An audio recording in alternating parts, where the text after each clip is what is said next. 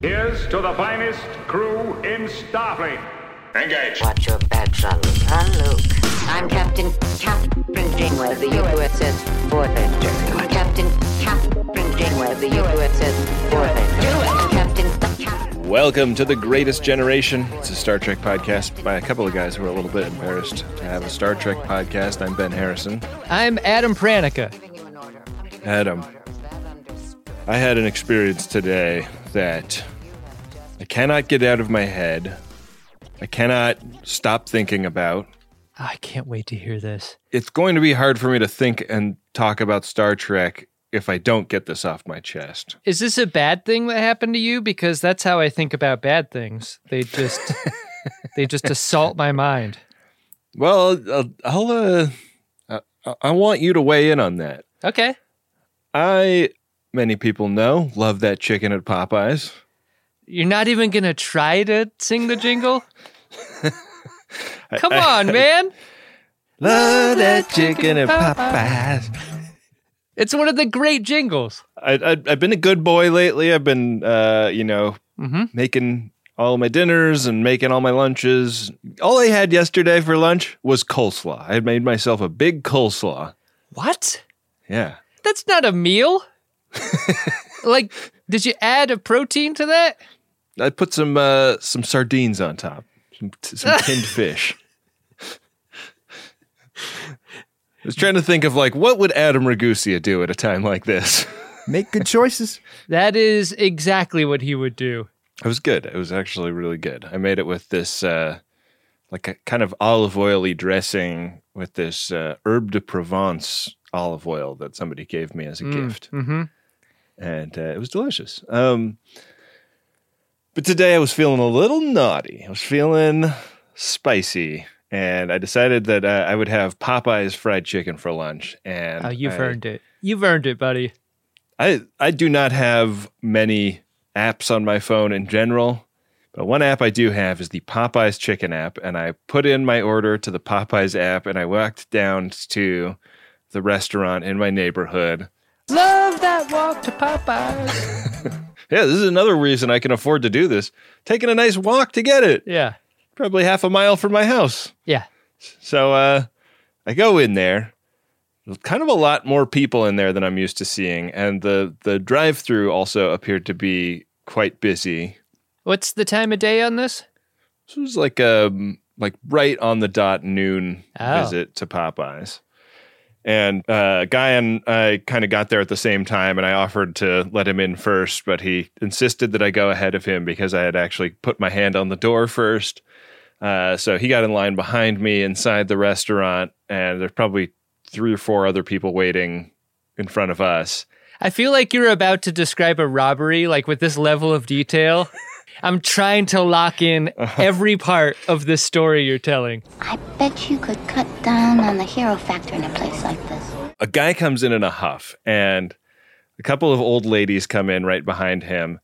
And this guy goes like, "What's going on? Have you guys all ordered? Who's ordered? Who among you have ordered?" And we're all like, "No, we're all waiting. Nobody has even talked to. Like, there's nobody even standing at the counter yet." Yeah. The staff is swamped. They're totally getting buried right now. Uh-huh. And this guy goes, "All right, well, I'm behind this guy. I'm going to use the bathroom." And he, like, starts marching off in the wrong direction for the bathroom. And he's like, where the hell is the bathroom in this place? And he turns around and he goes and finds it. Love that bathroom at Popeyes. 2 different bathroom doors. He tries both of them, both locked. And he's like, "What is going on in this place?" And he goes up to the counter, and I'm probably the only person in this entire story that isn't fluent in Spanish. So most of the time when he was speaking in English, it seemed to be for my benefit specifically. But I have enough Spanish that I could pick up from context clues the gist of what he was saying a lot of the rest of the time. But he starts kind of like getting at the staff. You're there looking like the Mexican Wolverine. My name is Jeff. He's like yelling at people in the kitchen, like leaning his head around to see the people in the window at the drive-thru, like trying to get somebody's attention. He's like, "Hey man, I really need to use the bathroom." Finally, gets like a guy has to like stop cooking, wash his hands, go get some keys, and come out from around the counter to key open the two bathroom doors. Whoa. Or I guess he only opened the one, because there was only one open after this. So this guy has made just such a scene. Like, I was already like wildly impressed with him, just like making it the guy behind me's responsibility to hold his place in line. Like, hey, I'm behind you. If anybody else comes in, I'm still behind you. Like, it was literally a thing he said to this guy. Of a line that's like 3 people long, I find that kind of hilarious. Like, it's amazing. What's the worst that's going to happen? Well, how many places in line are you going to lose? So these old ladies had come in, and they were also asking about the bathroom. Uh-oh. And this guy gets the bathroom keyed open for him. He goes in, and everybody in the restaurant is treated to, oh, yeah, woo, oh, oh, like for 5 sustained minutes, and still nobody has like come to the counter to like see who needs to order or who is waiting on a web order, who has an order number. The old lady who wanted to use the bathroom starts laughing hilariously, and she's like, I don't know if I want to go in there after him. And I said, yeah, I think it might not be worth it at this point. He should have let you go first if that's what he was going to do. And she was like, he's very rude. He's very rude. And she starts talking to her companion in Spanish, and they agree to leave and go to Pasadena. To the Pasadena Popeyes? I guess so. I don't know where. They left the restaurant at this point. Like, it was too much for them. Were you thinking about bailing out of this line? Seems like it's not happening. Here's the thing. I'm pot committed. My order is in. I have a web order number. All I'm there to do is announce myself to the staff. Yeah, you're not there to order. You're there to pick up. Yeah. So this guy finally comes out. He's in like much better mood. Is standing not in the line, but like reminding everybody that comes in and goes out, like where his spot is in the line. Oh yeah, good idea. And then just makes it his business to like keep on the staff, keep hounding them to like get somebody up to the front register so that we can get things moving. And like a couple of them explained like, yeah, we're really in the weeds right now. Like, we're a little short staffed today. And he's like, starts doing the like, yeah, I heard if you have to wait more than 5 minutes for your order, the chicken's free. Like, oh, everyone loves to hear that as a joke. Another guy comes in, opens the door to the kitchen. Oh, like a civilian goes into the kitchen area to ask for the bathroom key. Like he went behind the counter into the kitchen to ask for the bathroom key. This first guy standing in the waiting area goes, hey, man, I left it unlocked for you, but you might want to give it a few minutes to clear out. I did a real nasty one in there. Do not go in there. I did a nasty one. Woo! This guy goes and tries the door and just wordlessly leaves the restaurant. You can't announce what kind of bowel movement you took in there. You're going to disgust somebody. He left the restaurant without ordering, without saying anything to anyone. But there's a second bathroom. There is, but it's not unlocked. So I'm presuming second bathroom was like out of order or something. But boy, like it was just such a scene. And I think the thing that I wonder about with this guy is there's so many people that are like, I don't even go poop if it has to be a public bathroom. Like I save it till I go home, like. They're very, very unwilling to relieve themselves in that way in a context where it could be known to other people. And this dude was so unburdened by that kind of thinking. And I feel like I admire it almost. Wasn't it Kurt Vonnegut that was like, the best part of life is like going to buy stamps because that's an adventure. Like you get to meet people.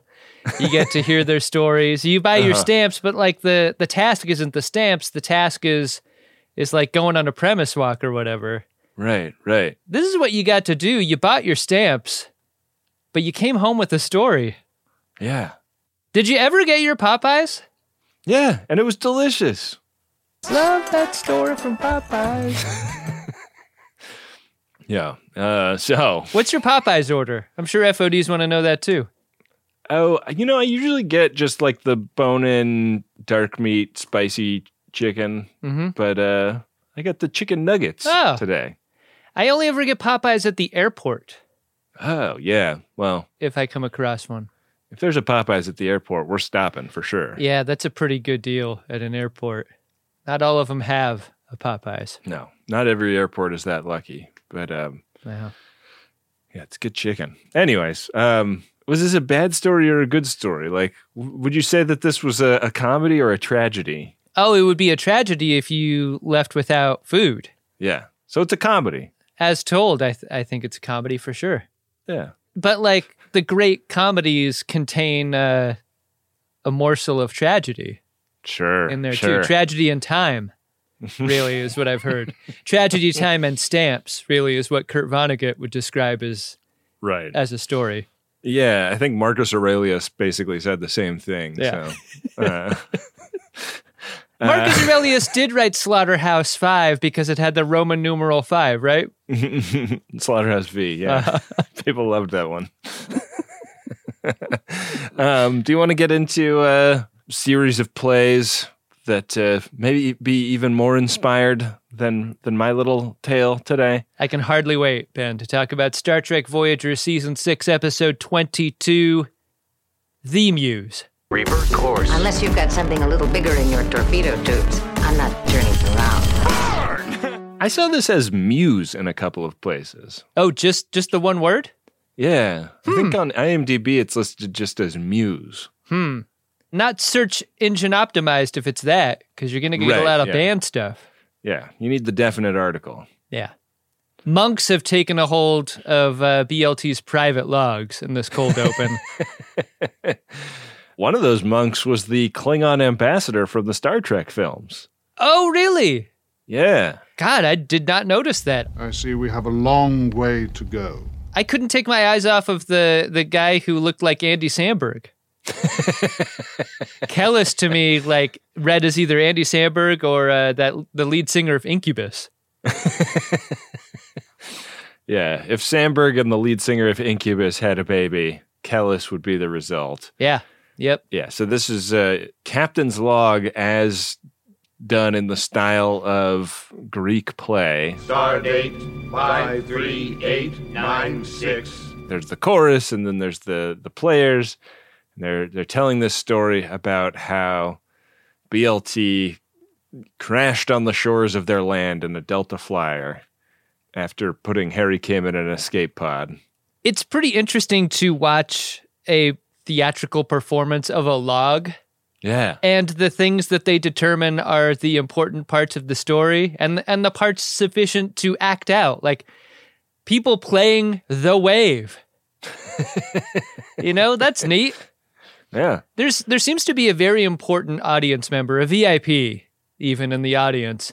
And he's talking during the play. Talking very loudly indeed, actually. In demanding another chapter to this story. I guess that's a good review, right? If you do a play so well that someone demands more. Yeah, and they're paying for it. That's basically encore, right? That's what this guy's saying. Yeah, I like that this guy, like everybody's so afraid of this guy that nobody applauds until he applauds. Like, does the patron like it? This is what standing ovation energy is at the end of shows. Like, is anyone going to do it? I guess there's always like a tipping point, right? Like 3 or 4 or 5 isn't enough. The dam does have to burst. You need like a couple rows to set it off. They do set it off. Yeah. People fucking loved this shit, and the patron guy loved it so much that, he's demanding a follow-up, a sequel. And Kellis, the poet, who has been part of the stage performance, he wrote it but has also sort of put himself at the center of the story, is like, yeah, I mean, like, I could do it, but these actors need to eat, man. Yeah, I mean, we're like putting 2 inside 1 trench coat to like play different sizes of folks. Like, you know, some Popeye's takeout might really solve our problem here. Yeah. I mean, like, I'd love to keep doing this story, but if it keeps going this way, I'm going to have to do all Little Rascals-based stories. What do you guess is the situation financially for the players and the guy with the cash? Like, because it would seem as though this is like a tip or whatever, but like, is this a free performance most of the time?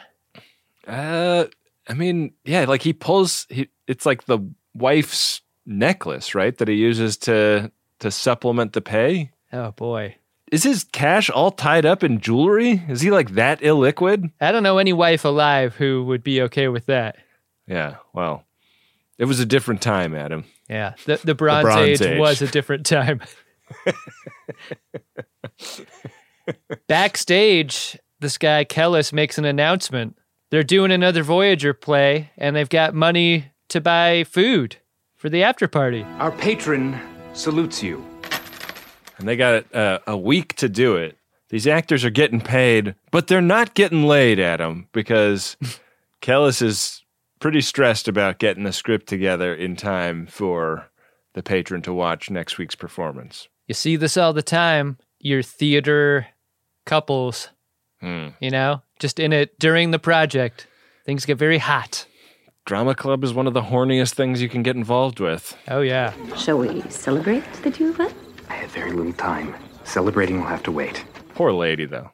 Up on a mountainside, the crashed hull of the Delta Flyer is lit by candlelight. The candlelight makes it look pretty, but it does not look like the Delta Flyer is going to fly again. It does look a bit like the set of like a goth music video from the late 90s when the camera finds Kellis coming inside. I didn't often ever have a reason to Dutch my angles, but I really thought a lot about starting here, how much work you get out of the sense of a crash based on a camera being at an angle the entire fucking time you're inside the Delta Flyer, you know? And it doesn't have to be by a lot. And it's not like Roxanne Dawson is like leaning over in a weird, unnatural way. She's walking around this like normal. It's just camera angle. It's all camera angle. They did not tilt the craft at all. And you can tell that by the way that the candle flames are angled. Bingo. They are also tilted. But yeah, it's super effective. It really does make it seem more broken down than they probably actually had to make it in set dressing. He approaches her with a knife, and she whacks him. I mean, her hands are bound, but she baps him back really hard, and he identifies himself to her as her servant. My servant. What mean? All right. Then let me go. I think you need the right tone right off the bat between these two characters, and I think they do a good job in creating that, right? Like, it doesn't really feel like BLT is in real danger. Like, she's tied up with ropes that it doesn't appear as though she's tried very hard to escape. He seems, like, very gentle as past people go. Like, he's kind of got that past person quality of, like, how much of a threat can he be? He's a fucking past person, you know? And, like, when she begins to recognize the sort of personality she's dealing with, she sort of understands how much smarter she's got to be than this guy. Yeah. The power imbalance that's in play here, because he clearly needs her for shit in a way that's got to make her believe that her life isn't in danger. I mean, she's also just confused because she's like, you know, I'm not really into the like shibari or whatever, but like I've listened to enough Dan Savage that I know it's usually the servant that's tied up and not, and you know, it's like you've got some of these things reversed. Now take that knife of yours and cut me free. Yeah. Yeah. He believes that she is an eternal, and he's been trying some of his Bronze Age medicine on her. She's got all these scrapes and cuts on her forearm that are his attempt to break her fever. He believes that the best way to let the heat out of her blood is by cutting her open. And she gets him to go into a med kit and get a light to wave over all of these cuts that he's done on her. And this is just more proof to him that she is some kind of godlike creature. I couldn't help but laugh because, like, BLT is very patient at teaching Kellis how to wave a light over her scrapes, But then Kellis afterwards like walks over to the hi-fi and starts playing logs, like mission logs. Like he owns the place. How'd you know how to do that, Kellis? Yeah, we're just lucky he didn't find the Ooby Dooby music. I mean, did you presume that BLT taught Kellis how to do this, or that this was their very first, like this wasn't their very first interaction? This was confusing. Yeah, I think that she was just so feverish maybe that she doesn't remember, but yeah, she's been there for quite a long time. She's been there for more than a week in this state, but is just kind of coming to, I guess. Yeah, yeah. Kellis describes BLT as a gift, which I think might be nicer than anything Paris has ever said to her in many seasons. I thought they were going to fall in love at this point. Like, I thought this would be the beginning of something. Yeah, yeah. I thought for sure once he cut her ropes, she would embrace him and thank him for saving her. I mean, he cuts her ropes and then shoots his own. Is the sequence there, right? I'm gonna fucking shoot. Except for, again, they get everything all backwards because she's the one shooting. Yeah. Yeah. She grabs a dustbuster, demonstrates its awesome power to vaporize trees, tells him to get lost and don't come back. Kellis is like, is that supposed to scare me? Like, you shot a tree with a tree shooter. But, I mean, it's enough to scare him off. Off he goes, yeah. And the next day you see the Delta Flyer in the light of day, and looks pretty bad. Looks like it's going to need a couple weeks in the body shop. Ben, give us a body shop update. Get your car back? They said maybe tomorrow. God damn it. Yeah, it's been a really long time. It's fucking bullshit. Yeah. The problem here is the communications. BLT is trying to get those things up, but there isn't enough power to do it, and she hears Kellis call to her from outside. He gets to come in because he's got food. This is another scene where it just feels like he's too dopey to be dangerous, right? He's trading snacks for stories. How much can he afford, though? Like, what was that necklace worth? Because, like, he was saying that, like, the actors were starving, basically, at the beginning of the episode. Now he's got food to spare. I mean, or he doesn't, because you need something to get the sense of how important the Muse is to Kellis, right? Like, maybe he's sacrificing his own food to get some of these great stories out of her. Maybe so, yeah. So he starts asking her about, you know, Earth and her story. He's just super curious about, you know, what brought her here. You know, what's the premise of the show Star Trek Voyager? Maybe you could tell me about Earth. And there was this other planet I read about in the logs. How do you say Ku-noosh? Is that how you say it? She's like, yeah, that's actually pretty close. Yeah. You know, foreign languages sound better when it sounds like you're kind of doing an impression of the foreign language, and you really nailed it there, Kellis. Good job. Yeah. You got to be careful with that, though, because you can kind of take it too far, and then it feels like you're sort of insulting the people from that place. Yeah. Objection noted. We'll do this without you. Do it. Do it. Objection noted. We'll do this without you. Do it. Do it. Do it. Great first episode or bad first episode to someone just coming to Voyager? I feel like she's pretty concise with the Voyager origin story. Also pretty concise with her relationship status with Tom Paris. Yeah, I think she's saying what we've believed for a long time, is that things are fine. They're fine. Yeah. Yeah, but not really moving in a hot and heavy direction, are they? No. Are you in love with him? No. Supper is over. I mean, don't even talk about it is BLT's opinion, and by candlelight they go into the back area of the Flyer. And she shows them where they share their memories. I love this description of the computer. Yeah. It's great. And they grow stronger from the sharing. Yeah. She shows a schematic that he recognizes as Winter's Tears, but she knows as dilithium. Mm-hmm. And he already knows that dilithium is the thing that she wants and needs from her logs. So he's like, yeah, like, I mean, there's some on the Patron's hunting grounds, which is no good to you or me because it's punishable by death to trespass on those grounds. So too bad. And she's like, you better fucking get that or I won't tell you any more stories about where I come from. Naming dilithium winter's tears is like calling that marshmallow fruit salad ambrosia. It's just like, it's a very flowery description for something that, that isn't that great. Wow. I just got a letter from Max Fun. They said the entire Midwest unsubscribed to our podcast. God. I mean, I grew up eating ambrosia salad. I've had a lot of it. Wow. It's okay. And you're here today to tell the tale. Were you an ambrosia salad family? What's your guess about that, Adam? How about no? Have you ever had it might be a better question. Never had it. Never even had an opportunity to have it. I've never been anywhere that it's being served. I've only seen it in movies. Holy shit. Oh, we're going to fix this. We're going to fix you right up. Sorry, man. The Midwest leg of the tour is basically over. Oh, no. I think what's as close to the Midwest as we're going to get coming up? I guess St. Louis is in the Midwest. We'll St. Louis has ambrosia salad. I guarantee it. Yeah, but they make it with provolone. Yeah, everyone's got their regionalisms.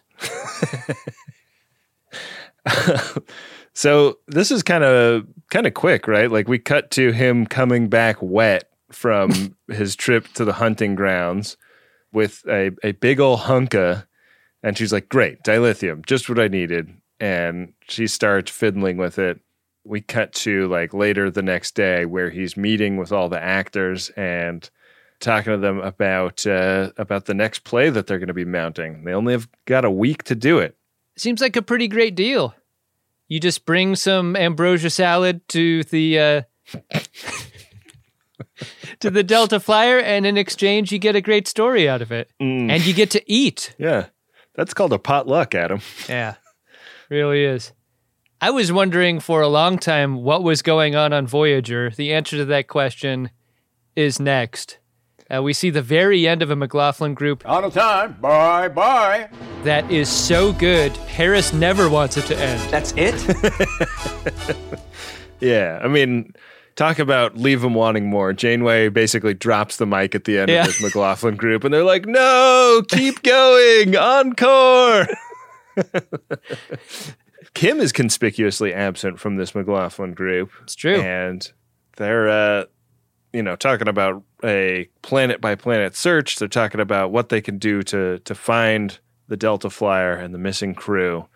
And, everybody clearly wants a solution to this, but nobody has one yet. And Tom Paris is pretty heartbroken here. So it seems like his side of the relationship is going great. He's really, you want to talk about great acting. Paris acting like he cares about finding BLT here. Incredible performance. I really felt his trauma here. The girl I'm hugged up with and the guy that is my primary competition in the stickman department on this ship are both gone. Yeah. This is incredible for me. The amount of sympathy sex alone. I really wish there was a little bit more made out of the danger of using Voyager to do the search. Like there's talk of a spatial eddy that's dangerous that could threaten Voyager itself. But this idea, like most of the time we cut back to Voyager, Voyager is just sitting on its ass and people are looking at iPads and stuff. Yeah. Do you think that's why Paris is so upset? Is it like his ship, the Delta Flyer, is missing? I wish there was more of that too. This thing is fucked up. Well, no time like the present to cut to a play rehearsal. Yeah. So this actor that we saw in a previous scene who has the hots for Kellis is getting some stage direction because she's doing it all wrong. She's playing 7 of 9, but she's not playing 7 of 9 as scary Borg's lady. She's playing her as nervous bride on her wedding day. Yeah. And that's just not the energy that this scene needs. If you're a director, this is what you need to do. Even with folks in the cast you might be fucking. Like, you got to give them good, concise direction. I thought Kellis did a good job here. Have you seen the video of Michael Cera, like, doing a scene from Knocked Up? Like, he's with the lady from Knocked Up, and it's, like, behind the scenes of them getting directed by Judd Apatow, mm-hmm. and it is part of apparently, like, a very long con that Michael Cera has been doing on Hollywood to create the reputation that he's super hard to work with. And he basically has like a meltdown in front of the entire crew and Katherine Heigl and Judd Apatow because he thinks Judd Apatow's directing is dog shit. And he's like, everybody here wants to know what you mean, Judd, because you tell me to do the thing. I give you 5 perfect takes of that. And then you're giving me notes. What the fuck are you doing, man?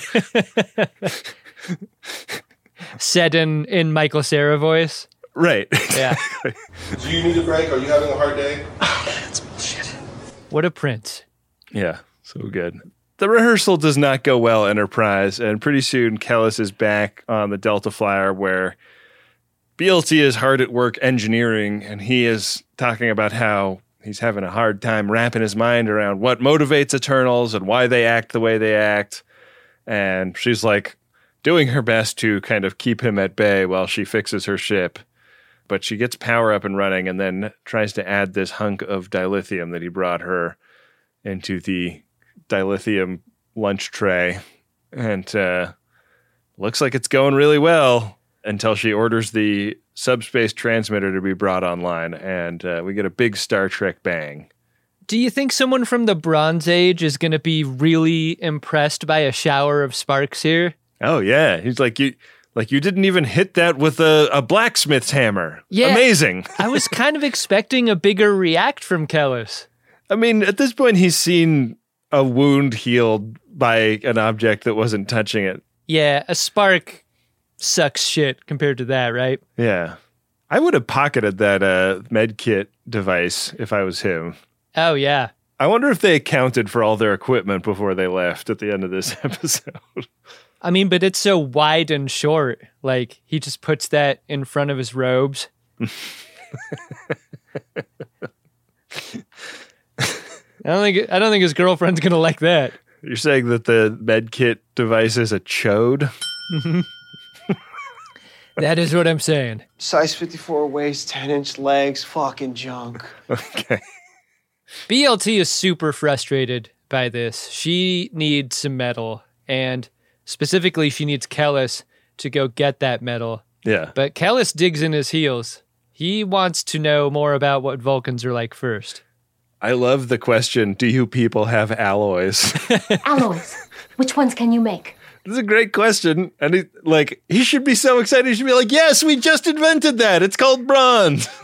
We named our entire age after this. It's amazing. We're super pumped. The exact opposite of pumped is what Tuvok is in the mess hall. I think Tim Russ's performance of tired Tuvok is incredible. Yeah. As a Vulcan, I can function without sleep for more than 2 weeks. In an episode that brings some overt discussion to what a strange task it is to portray a Vulcan, I feel like Tim Russ really brought his A game to this episode especially. Yeah. And yeah. Neelix is trying to convince Tuvok that after 9 days of being up looking at scan data to try and find some indication of where the Delta Flyer might be, maybe 8 hours of shut-eye would do him some good. Do you think Neelix is pouring him trucker tea? Oh, like a little crank dissolved in it or something? Oh, yeah. There's something in that tea. That's what I think. Tuvok takes a sip and he's like, I feel. It is zesty, isn't it? I drove 8 hours in a single day last weekend going to visit my parents. And by the end of that drive home, I really understood the need for trucker speed. Like, if all you need to do is stay awake, keep your eyes open, and keep it straight between the lines. Yeah. I get it. I understand. I've got to get that platinum. Get that robe enlargement. I've got to get that platinum. What now? Are you planning a heist? Gold. A good time so often has a downside, doesn't it? Especially when it comes to stuff that you put in your birdie. We've all been hungover before. I mean, many of us have, I guess. Or we've had too much jazz in our gummy. And that sucks, right? Because you don't think about the time after the good time that you've been trying to have a good time. That's why I like Lumi Labs so much. It's the predictability. Through painstaking trial and error, I have found my perfect dose. It's what I can depend on when I could use a little more chill, a little help getting into a creative headspace, and I don't need to have too much fun doing whatever it is I need to be doing. And I'm so glad that Microdose is available nationwide. That means just about anyone can try it.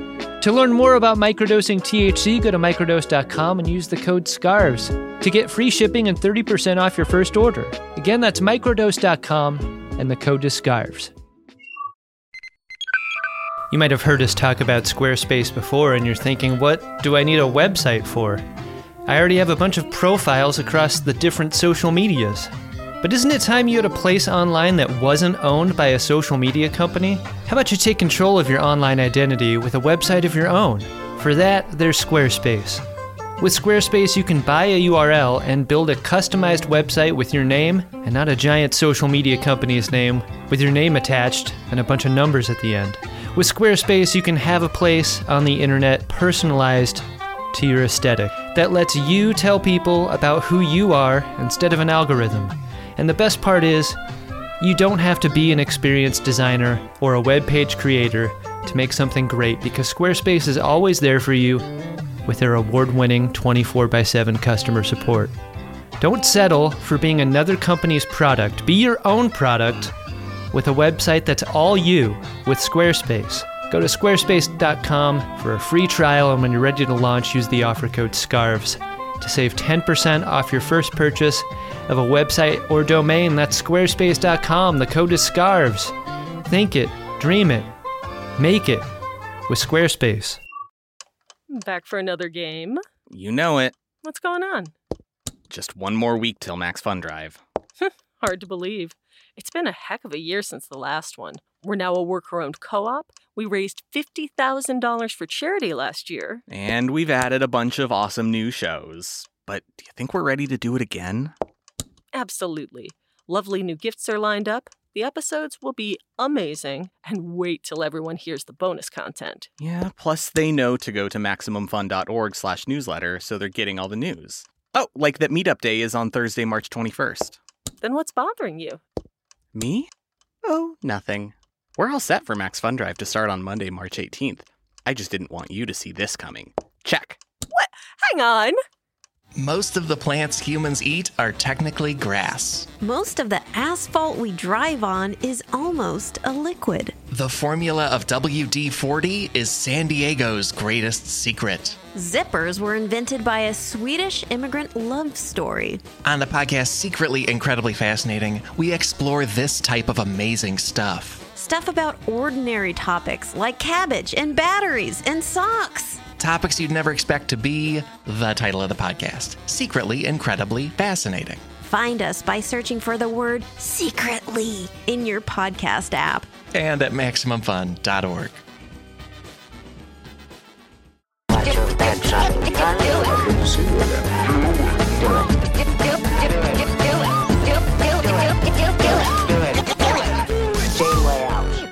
We get another rehearsal. This time it is a character playing Tuvok. And this was, I thought, a little bit troublesome casting, at least for me, because this guy looks so much like Kellis that in a couple of scenes I was like, wait, is that Kellis or is that a different guy? Yeah. I really loved how Kellis articulates the idea of Tuvok, the character, in this really insightful way. That idea that when Tuvok is doing something that would cause someone else to cry, you get the sense that he's feeling a deeper version of the feeling than you would feel, and suppressing it is really intense. It's really amazing. Kellis is like, crying? There's no crying in Tuvok! And then he goes and takes an extremely long pee. Yeah. A Popeyes pee? Yeah. I'm going to choose to believe that that was pee. that guy was doing. Yeah, it was a real nasty one. A nasty pee, specifically. You want to let that air out. Yeah. Interrupting the scene is a messenger with a dire message. War! It's war! Go to war! Yeah. There has been some grave insult brought upon their patron by his rival to the north. Mm-hmm. I like that the patron doesn't seem to get a name check or like even like a, like he's not like a duke or a king. Like who the fuck knows what this guy really is to these people? I like that the patron, especially in comparison to the players in the play, kind of seems like the unit of all of them. Like he is just kind of a fucking dude. He's definitely not missing a meal, you know? Right. Yeah. He's eating. Yeah. And the playwright, Kellis, sees an opportunity here because while war is imminent, it has not popped off just yet. Back on the Delta Flyer, BLT has continued her work when Kellis brings her some of the metal that she requested, but this is real piece of shit metal. Like, this is not going to do it. It was so tragic because it was very clear that this was like money that he really couldn't afford to spend to get her this medal. She's like, yeah, it's too dirty and impure. This is like a parent whose kid draws them a picture and like the picture is just shitty. It's just the worst. The parent's forced to be like, oh, cool. Thanks for trying. Kellis gets really wistful here. He's like, you know, can the right kind of play stop a war? Am I the Max Fisher of this story, perhaps? BLT thinks this is pretty silly, but he prevails on her to help him out. And the next scene is him introducing her to all of the actors in his theater company as like an out-of-town playwright who also knows a ton about the Eternals that live on Voyager. And she's going to be there kind of as a script consultant. Speaking of script consultants, if I were a script consultant on this script, I might have wanted, like, you know how often in a Star Trek story we get like a Star Trek fish put into a Bronze Age water and they stay long enough to get kind of used to it, or they like fall for someone, or there's like some sort of tension that by the very end, like they sort of don't want to go home. Like they do, and they're fine with that, but there's like an attachment that's been made. Sure. That makes them feel a thing. I kind of wanted there to be more motivation for BLT to go like, fuck, I'm out of food. And you know what? I cannot get this communications array going. I might have to live here forever. Like, I wish there was some of that motivation also. Yeah. I also wished when she got introduced to the actors, one of them had been like, oh, what's wrong with her forehead? Oh! Do all of your people look like that? What is going on across the Eastern Sea? I can't afford to be barfing right now. I've eaten so little. Oh, that was all of my calories for today. Oh, I've got to get it back up off the ground. I could just feel my stomach walls pressing against each other, but nothing's coming out. Blah! Guess who isn't excited to meet BLT? Kellis's theater wife. Yeah, she can read between the lines about what Kellis has in mind here. Yeah. So we get a scene where Kellis and BLT are kind of like trying to break story. They have a little miniature of the stage and the set. And he's like moving little representations of the characters around. He's pushing a little like sweet and low packet up her leg. I'm not gonna do anything weird on my leg, how you call? To describe the conflict in the play. Yeah, I like the part where he like made the Janeway miniature kiss another miniature, and then the Chakotay miniature snapped a little itty bitty pencil. They really do have a lot of details here about the crew. One of the old guys that's in the chorus kind of criticizes Kellis's writing skills. He's like, more sex. In my day, plays were much hornier. They weren't trying to be squeaky clean and broadly appealing so that they could make money in foreign markets. And I guess this is why Janeway and Chakotay have that super hot love scene where the masks touch in the next scene. Let me show you what I've done with Captain Janeway and Commander Chakotay. Sounds great. That's fun. Oh, man. Just little bloop. Just touching masks. Yeah. And then they spoon masks, like they flip one around and rest the other one in the cavity of it. Yeah, I bet you do that. Sweet. Tuvok's not the only one up late at night. Janeway also doing that in her office. Chakotay brings in some info from a passing alien ship that picked up the distress call of the Delta Flyer, but didn't get a fix on where the distress call was broadcasting from. So they get a little bit more information about them maybe having crashed on an L-class planet. There's coffee in that L-class planet. But also they learn that the escape pod was jettisoned with Harry Kim in it, and that probably means Harry Kim is dead. Janeway's like, how long could someone survive on an escape pod? And Chakotay's like, 10 days is basically all the food and water you've got. And Janeway's like, how many days has it been? Chakotay's like, I don't know, like 2 weeks or something. Janeway considers this for a moment. She's like, in the academy, they teach you, after the food runs out, to consume the only protein you have on board. My money's on Harry Kim consuming his ropes. And if there's one crew person on board who could sustain his own life for 2 weeks, it's Harry Kim. I lasted 22 minutes. Do you think that would work? Could you jack it enough to sustain your own life?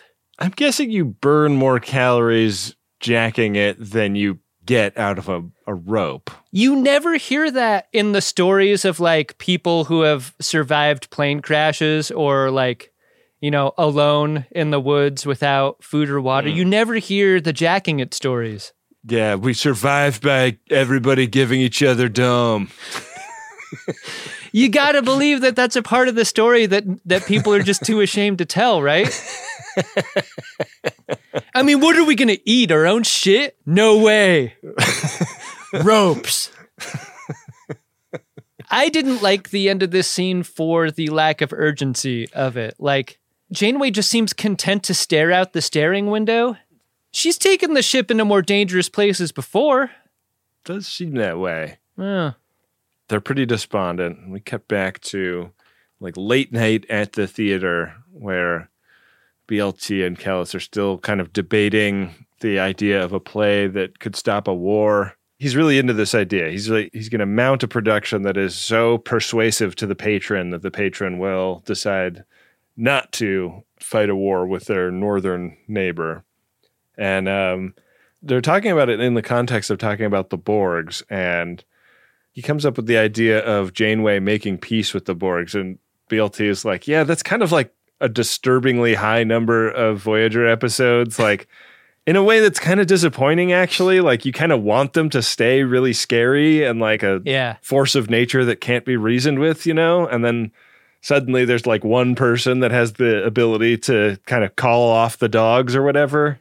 Don't you feel like when you're constructing a story that it feels a little desperate to make the Borgs the enemy, as if you can't come up with an original idea and you just gotta like lean on the crutch of the Borgs? I don't know. And then in order to defeat them, you have to like yank out another one of their teeth. Yeah. Captain, do it. Do it. U.S.S. Voyager. Captain, do it. U.S.S. Voyager. BLT goes back to the Delta Flyer for the evening, and that jilted actress is there. She's found the ship, and she threatens BLT, and she says, if you go back to that stage, if you show up on show night, I'm going to put you on blast, and the patron's going to know you're an Eternal, and he's going to use you in his war against the North. Like, because you're an immortal god character, you will be like a great weapon for him to wield, and Unclear, like, how he will hold something over BLT to force her to do anything when she's a god, but that's what this lady believes. I really, really wanted Harry Kim to seduce her here. That would have been so much fun. That would have been great. Inspiration can't be forced. Get up, Harry. Who are you? I'm sorry to disappoint you. Like another bad idea girlfriend for Harry Kim. Right. Like at the end, BLT takes the stage and she's like, I don't even care about that anymore because I got a man now. Do whatever you want, Kellis. I'm with Harry now. Yeah. No, but when she leaves, Harry reveals himself to BLT. He's been on the planet the whole time. He crashed about 200 kilometers from here. Did you do the math on this? Because I did. Well, it's like a little over 100 miles. It's 124 miles. Yeah, that's not too bad. He only walked 8 miles a day if this took him 2 weeks to get there. He doesn't have any equipment. He made it there looking clean and well-groomed. I'd say he's fucking impressive as shit, yeah, walking 8 miles a day. Based on his hair alone, which is still in full coif. He looks great. Yeah. He looks ready to seduce an actress. I think so. I think something doesn't quite hang together about his story, is my point. Well, what does hang together is all of the gadgetry he brought. He brought a tricorder, a phaser, and a transmitter, which is just what BLT needed. And she gets to work immediately. The next day, Kellis is working hard on figuring out how to end his play. All of the suspense about how this episode is going to end is about how this episode is going to end. Yeah. Which I really liked. I like the layered nesting dullness of this episode. Kellis is making SNL, but is unable to recognize that you go on when it's time to go on, not when you think you're finished. Mm-hmm. Mm-hmm. He really wants the sketches in the 1 o'clock hour to be working. Yeah. And so often they just aren't. Yeah. So often those are my favorites, just the weird ones. Yeah. He does not seem to be of that frame of mind. He is what happens when you put all your creative eggs in one basket. Like the entire theater production is looking to him for a solution to this problem, and he doesn't have it. No. It'll come to me. Don't worry. But it does sort of seem like the patron's just going to kill him if he doesn't put all his eggs in this basket, so... Does it ever really, really feel life-threatening, though? Just something felt off about that tone. Yeah, I don't know. Patron doesn't look like that angry of a dude. He does when he shows up to the play. Yeah. BLT and Harry send their transmission, and then it is performance night, and Kellis is, frantically writing scripts, and then he's got scribes that are frantically copying it onto pages for the actors, and, he is writing the end of this play, while Act 1 goes up on stage. This is terrifying. I actually did get a lot of sympathy stress from this moment. This is like Mulaney in the booth reworking jokes for Stefan on the teleprompter right before they go up in front of Bill Hader's eyes, yeah. You know? It doesn't make sense. It'll have to. Yeah, so Kellis is going to crush here. But he needs to be sure, so he passes a note to a page, and that page has to give that note to BLT. Yeah. BLT, who's been warned about not attending the performance, is being summoned. And up on Voyager, Tuvok is in command of the ship. He's in the captain's chair, doing a shift on the bridge, and Tom Paris turns around and finds a sleepy Tuvok. Asleep on watch. I like how Paris wakes him up with a whisper. That's nice. Yeah. Well, it's like a dog, you know. You got to be careful about how you wake him up. Right. I mean, if Paris was going to reach out and touch him, he might get neck pinched. Yeah. It wouldn't be Tuvok's fault. It's just a reaction. It's not his fault. Yeah. So while Tuvok is arranging to get relief from Chakotay, they receive the distress call, and it's real beat up. It's real staticky, but... They've got a bead on where BLT and Harry are, and they know that BLT and Harry are okay, so they head off at top speed to go rescue him. The camera tilts down to the computer display, and Tom Paris is like clicking on the dates he has scheduled that evening and just like deleting and canceling, just swiping them off of his entire week. Mm-hmm.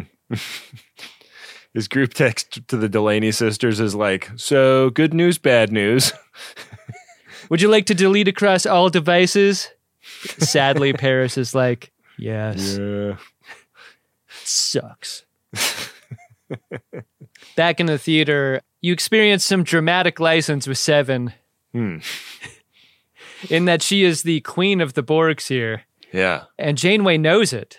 This is sort of the idea that Kallus was toying with, like Janeway making peace with the Borgs, and this being an idea that could inspire the patron not to go to war, to do something that rises to Federation values instead. The performer who plays Janeway, I thought, was really good. I feel like we just noticed her, too. Like, she's been in the background of a lot of the shots, but, like, hasn't had much to do, and... yeah, she's doing, I feel like everybody's like doing a pretty good job of an impression of the character they're supposed to be playing. I think you need that here. Like, you can't have the theater suck at doing theater. Yeah. Like, they are capable. They are. So the scribe with the note for BLT makes it to the Delta Flyer, summons her. Harry's like, who gives a shit about this stupid play? And she's like, I do. I've been here for weeks, and I'm really invested now. I love the incredulity that Harry Kim treats this moment with. It's amazing. But we only have enough transport energy for what? And then she's gone. God damn it! Yeah, so she beams herself over to the play and like walks out in front of the crowd, and Janeway is like about to kill Seven of Nine and then decides not to. And this is when BLT like reveals herself, and the like jilted lover lady comes out and starts yelling the shit that she promised to yell to the patron. And it really starts to feel like a happening, like some real avant-garde theater, because the chorus is like trying to describe what's going on and they're improvising. And like eventually the patron decides like, oh, this must be part of the play. Like they tried to convince me that that's the real BLT. That's so clever and weird. I like that the patron for a moment feels like they're a part of the story too, like they're brought into it, and he can't help but be impressed by like how immersive this whole thing is. Yeah. It's great. Nicely done. You know, he's like giving his review live during, and we get our kind of final scene between BLT and Kallus here when the patron sits back down, and it's no longer improv. It's just a sincere conversation that they're having. You know, Kallus is like, you can't go. Like, I need you to keep writing these stories. And she's like, it was inside you the entire time. And he's like, no, like, seriously, I would never have come up with any of this shit without you and the transporter logs. Like, I am not that creative. Not everyone enjoyed the play. And the camera, like, pans over to Lauren Boebert giving an over-the-pants hand job.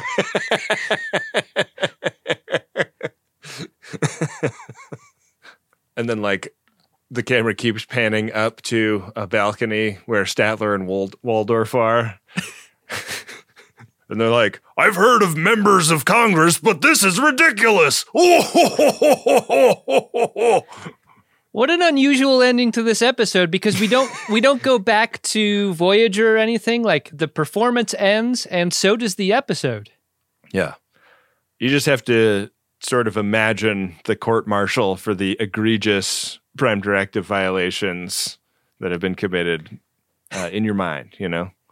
I'm just glad you didn't have to eat a week of your own cum, Harry. Seems like maybe he did. Maybe that's why it took him so long to get there. Maybe that's why he looks so good when he arrives. Yeah. Maybe that's why, like, the front of his hair is sticking up so much. Is that a hair gel? Yeah. Ben, did you like this play, and did you like the episode? You know, I'm really easy to get along with most of the time. But I don't like bullies, I don't like friends, and I don't like you. Understood. I really like this episode. I love a weirdo like this. Yeah. And it's a kind of episode that would have hit really different in TNG. You know, a TNG character, I think, would have gone about integrating into the society in a totally different way. Like, I guess you could kind of compare this to the Data lost his memory and has the radioactive material episode of TNG. And then he has a spear go through his chest. Yeah. Yeah. But, you know, in that episode, he doesn't know the Prime Directive when it's happening. Mm-hmm. And BLT does know the Prime Directive, but she's kind of not a signatory to it, you know? She is a Maquis. Maquis? And so she is not eaten up by the same worries about that as another Starfleet actor. And that was like an interesting, subtle angle to why this unfolded the way it did and like the choices that she makes that I thought were... It's very much subtextual in like almost every scene in this in a way that I thought was really cool and interesting. Yeah. Yeah, it's fun to think about were it to be transposed onto TNG, how this would play out and who would have the most fun down there. Yeah. Yeah. I think probably Beverly. I mean, Beverly's like the playwright of the TNG cast, right? Picard's the orator though. He would have fucking loved that shit. Yeah. But he would have been he was so uptight about like, you know, contaminating the timeline or whatever. Inspiration's such an interesting aspect to this story. Like, it's not just that Kellis is a creator, it's that he can only create because of BLT. Right. And that makes their relationship so interesting. Like, I want to know more about this guy. Like, what did he do before BLT? He was clearly talented. It's like superstition, right? Like, he was probably great until he realized he put on his socks in a certain way that one morning, and all of a sudden he's got to do it that way going forward. Like, that's what BLT is. Yeah. She's a stanky pair of socks. Yeah. Yeah, I like the episode for how weird it is, for sure. I mean, I would be surprised if it would be anyone's favorite episode of Star Trek Voyager because it is... so weird. Yeah. But nice to get a BLT-centric episode again. And I like going to a weird place with weird people and experiencing their lives. And that's definitely what happens here in The Muse. The last few episodes have really been strong, in my opinion. Yeah. You know what else is sometimes strong, Adam? Are the messages conveyed in the Priority One inbox. You want to head over there with me? They sometimes are. Priority One message from Starfleet coming in on secured channel. Need a supplemental income. Supplemental income? Supplemental. Supplemental. Yeah, it's extra. The interest alone could be enough to buy this ship. Adam, our first Priority One message is of a promotional nature. Goes like this. Bet on football. Play fantasy football? Just like the NFL and want content that weirdly matches the vibe of TGG? The Pat Mayo Experience pod is the answer. Don't expect to win money betting, though. No one does. All a myth. Subscribe, download, and review the PME podcast on Apple and Spotify. And in that 5-star review, use hashtag FOD and leave a Twitter handle /email so you can claim the prize. Don't care about football or have a membership already? Review anyway, and for every 100, I'll add another membership. So, Pat Mayo is someone that I've encountered on what used to be called Twitter. Oh, yeah? And Pat Mayo is like a sports media personality, like pro fantasy sports analyst. No way, yeah. Tons of ratings on Apple Podcasts. Holy crap. We've talked a bunch over Twitter about sports and everything else. He's really great. I don't really follow sports, so I have not encountered him. But if I was going to ask a person who a real sports media personality would be, you are who I would ask. So yeah. The Pat Mayo Experience has more reviews on Apple Podcasts than us. Oh, yeah. No doubt. Yeah. Pat, I wish you would invite me to play your fantasy league. I play in a fantasy football league. I'm not its commissioner. I stopped doing that a long time ago, but I'm playing with a bunch of FODs. Wow. On the line, always, every season, a natural Jaeger. Dang. Last couple seasons, I've been mailing Jaegers out to the winner of this league. It sucks, because it's not me. How could you mail yourself a Jaeger, Adam? My team name is Kevin's Rashad's.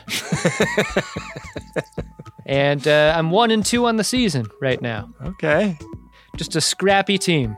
Doing okay, but not great. I should listen more to the Pat Mayo Experience pod. I think they would have some tips for me and who I should get off the waiver wire. So yeah, check that out. A big, big show from a big, big sports personality and FOD.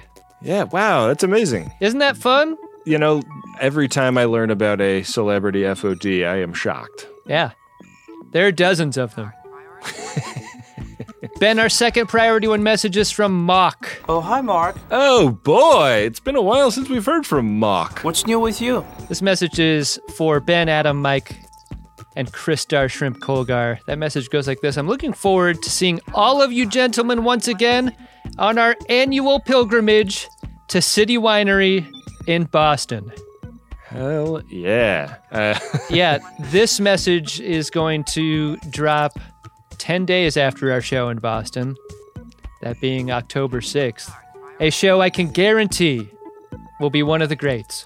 But it's still before our show in Austin, so if you wanted to come to something that rhymes with Boston, you still can. Hey, guess what, Mock, Mike, and Kristar Shrimp Colgar? You gotta come to Austin. Yeah. Hey, and check it out. If you do, I'll put you on the list. Yeah.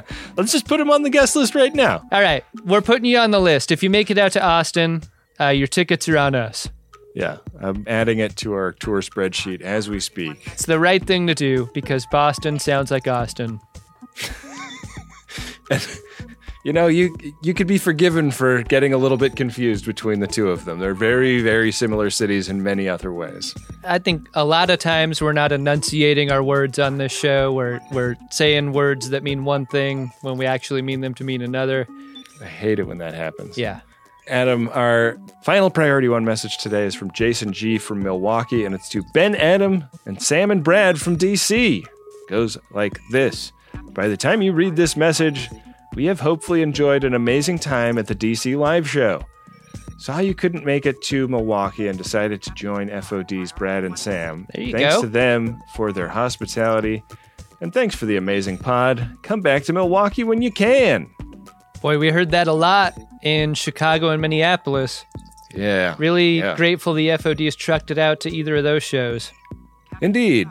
It was great to go to the Midwest, and we sure will see you, Jason, in D.C. Mm-hmm. I guess we will have seen you in D.C. Looking forward to all of the rest of the shows on our Share Your Embarrassment tour. Yeah. It's been such a fun tour so far. If you're hanging out with Sam and Brad, I'm sure we'll see you, because we're hanging out with Sam and Brad, too. Oh, shit. Are we? Yeah. Our buds from D.C. What about Adam? He's not in this message. So does Jason not know Adam? Is that what you're saying? He's got to know Adam. The other Adam. Not me, Adam. All right. If you'd like to participate in whatever this is, go to MaximumFun.org/Jumbotron. Hey, Ben. What's that, Adam? Did you find yourself a drunk Shimoda? Incredible. Drunk Shimoda! I'm going to give it to John Shuck, the chorus member in the performance troupe, who also played the Klingon ambassador in a couple of the Star Trek films. I love that Klingon ambassador character, and it was real fun to see John Shuck in a different kind of loaf, and also to be reminded that his name is John Shuck. You know, with a name like that, you'd expect his parents to have pushed him into seafood restaurant as a career. Right. No! You would think. Quit trying to make me join the family business, Mom and Dad. It's the theater for me. Yeah. Oh, that's a good one. John Shuck had a specific goal in mind. I don't know. My Shimoda might be basic, but I think it's BLT for going back to the theater once her rescue is assured. Tell the captain I'll be a little late. B'Elanna. Come on. Come on, BLT. Yeah. Couldn't you use a shower? It's been 2 weeks. Wouldn't you like some food that isn't ambrosia salad?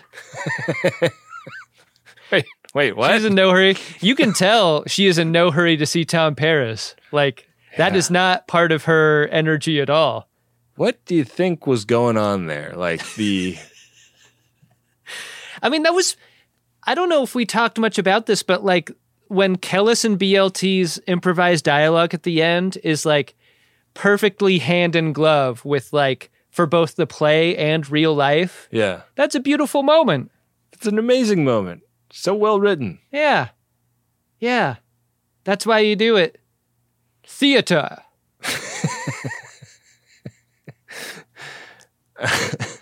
I don't know why I said it that way. I say it that way all the time. I don't know why either, but I have a theater, and when I walk through it, I go, the theater! Just to no one. To no one. I do it to the theater. You know what? To have a theater the way that you do, you must. You must do that. I have to. Do it. Do it. Do it. Adam, I'm at gach.biz/game.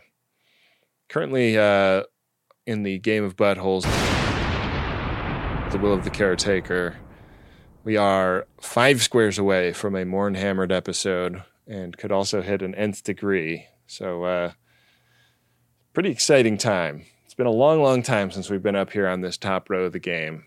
It feels momentous to me today. The next episode of the show is season 6, episode 23, Fury. An old friend returns with a decidedly unfriendly plot to destroy Voyager. Oh. Is this a Seska ep? A Seska ep? A Seska. Up a Bajoran crewman with a Cardassian physiology. On a dance floor. She wouldn't do something like this. Maybe. You know, it's been a while since Chakotay's had a pregnancy scare.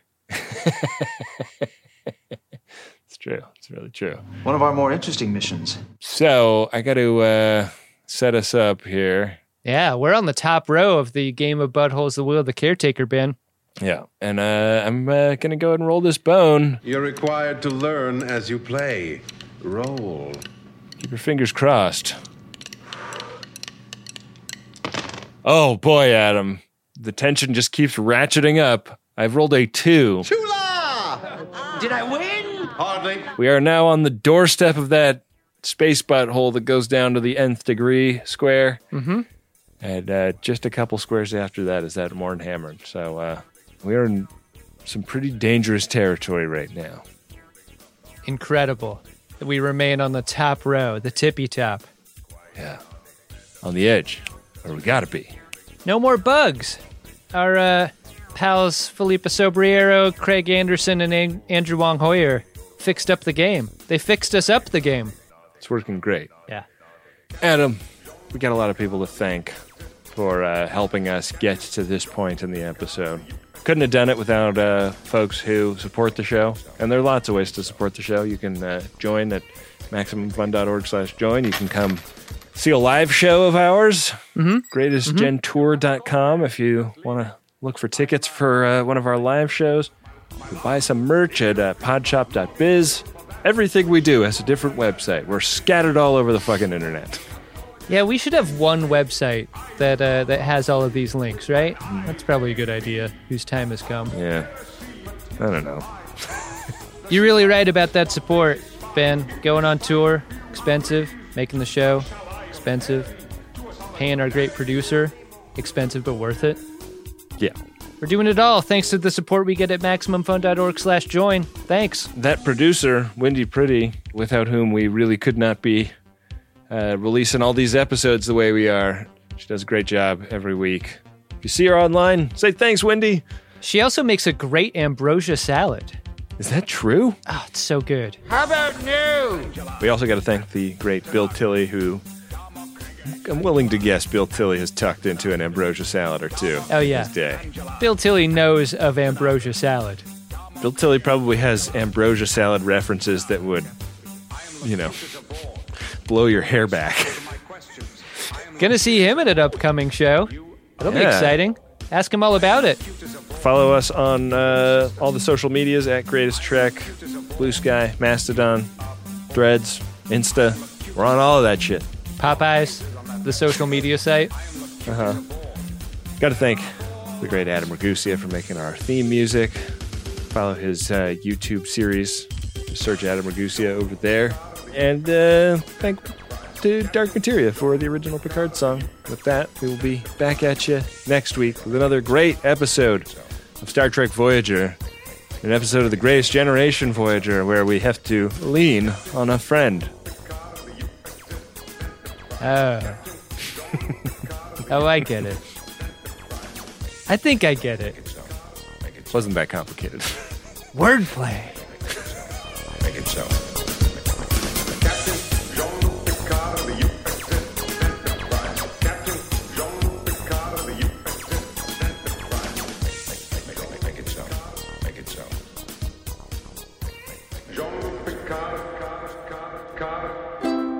Maximum Fun, a worker-owned network of artist-owned shows, supported directly by you.